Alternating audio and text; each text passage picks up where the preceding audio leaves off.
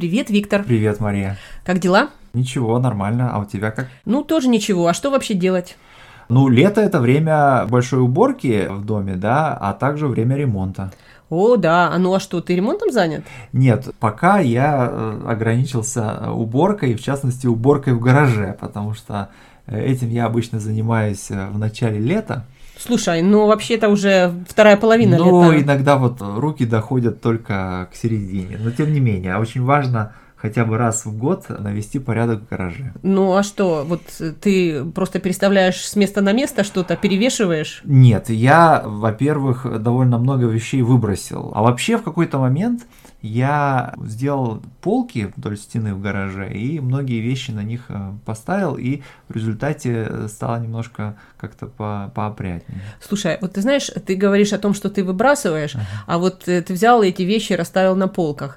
Вообще-то говоря, можно было сначала, может быть, часть выбросить, и тогда не столько полок пришлось бы делать. Да, согласен с тобой. Но понимаешь, когда выбрасываешь какую-то вещь, ты всегда можешь э, потом пожалеть. А и вот чтобы не пожалеть, может быть, это, конечно, такое ложное решение, но тем не менее, вот я нашел такое решение. Ты знаешь, вообще сам по себе гараж или балкон – это интересное пространство, поскольку очень часто оно служит таким перевалочным пунктом, где собираются вещи, где люди откладывают вещи, которые они уже чувствуют, что они не нужны, и морально устарели, или вещь вышла из строя, но по какой-то причине сложно расстаться, поскольку кажется, что, а может быть, это еще пригодится, и может быть, я еще не вижу применения этой вещи, и может быть, она еще послужит, поскольку, ну, вложены деньги, средства, усилия привести, если там это какое-то кресло или стул. И очень часто в гараже именно собираются такой хлам. Да, я согласен. И иногда просто даже не, не то, что машину некуда поставить, ступить некуда в гараже от того, насколько он может быть забит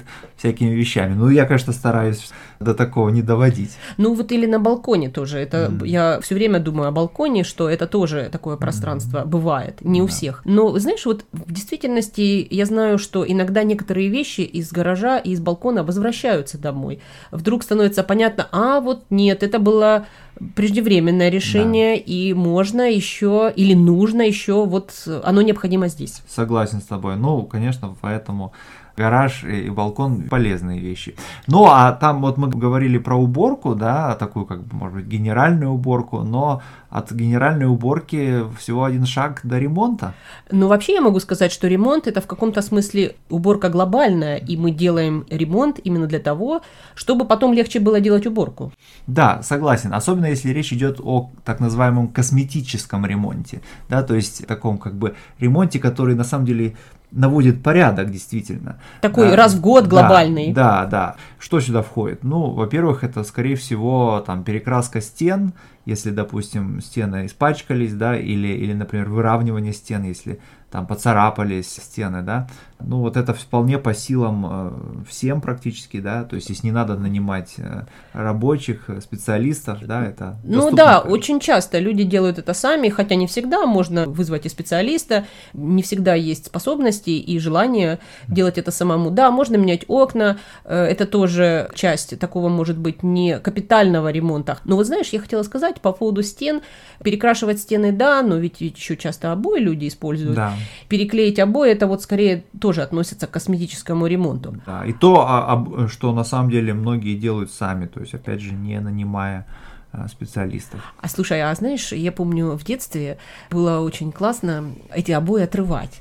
Я не могу сказать, что я вот часто участвовала в ремонте в своей жизни, но этот момент, когда ремонт начинается, и мебель э, можно передвинуть, и мебель стоит не на своих местах, ну, допустим, она закрыта стоит, или в другую комнату что-то перенесли, или, наоборот, что-то вынесли, или выбросили и купили что-то новое. Ну, или еще не купили, но место свободное. А вот следующий этап, да, когда подготовили пространство и место для ремонта, то следующий этап, например, отрывать обои старые. И вот это какой-то такой разрушительный инстинкт, инстинкт разрушения, когда ты отрываешь, Кстати, мы в одной квартире, когда отрывали обои, обнаружили, что под обоями наклеены газеты. Угу. И это тоже какой-то такой был сюрприз. Вот отрываешь угу. обои, а там вот какой-нибудь сюрприз. Ну, да.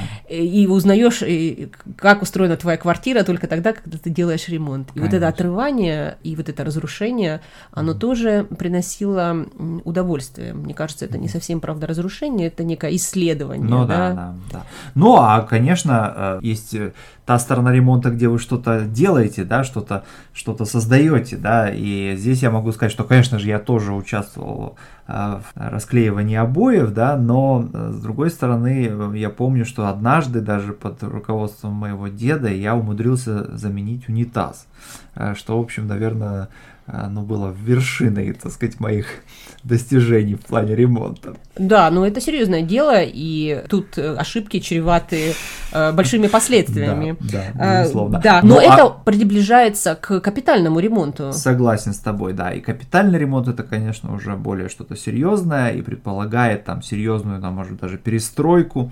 Ну вот ты упомянула замену окон, да, особенно вот сейчас популярна металлопластика, стеклопакеты, вернее, вот так да. правильнее сказать. Вот. Ну, а также э, постройка новых стен, перегородок или разрушение да. старых, это тоже довольно часто, значит, сейчас практикуется, но это уже капитальный ремонт. Да, люди двигают стены, и, э, знаешь, меня всегда, с одной стороны, это завораживало, а с другой стороны, э, в каком-то смысле я опасаюсь этого, поскольку я чувствую, что когда дом строили, э, над этими чертежами, над концепцией дома работал архитектор. Человек, профессиональные знания которого очень глубоки, и опыт там, да, и уровень его знаний очень высок.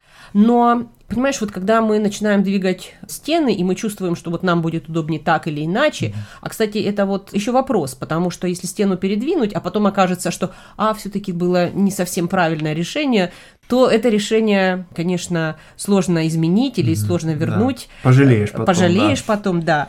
И вот, но, э, конечно, самое главное, что нужно понимать отличия между несущими стенами Конечно. и какими-то стенами, которые не имеют такой функции, как несущие Конечно. стены. Конечно, особенно если речь идет о перестройке квартир во в многоэтажных домах.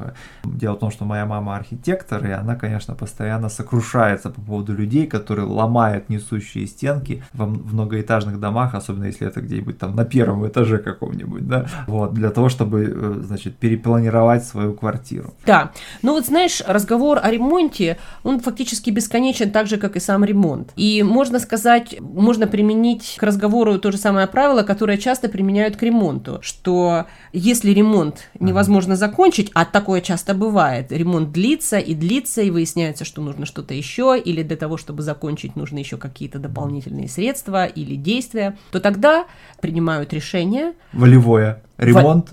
Просто прекратить. Согласна. Да. Ну, точно так же мы сегодня прекращаем наш разговор о ремонте. И на этом остановимся. Да. да. Пока. Пока.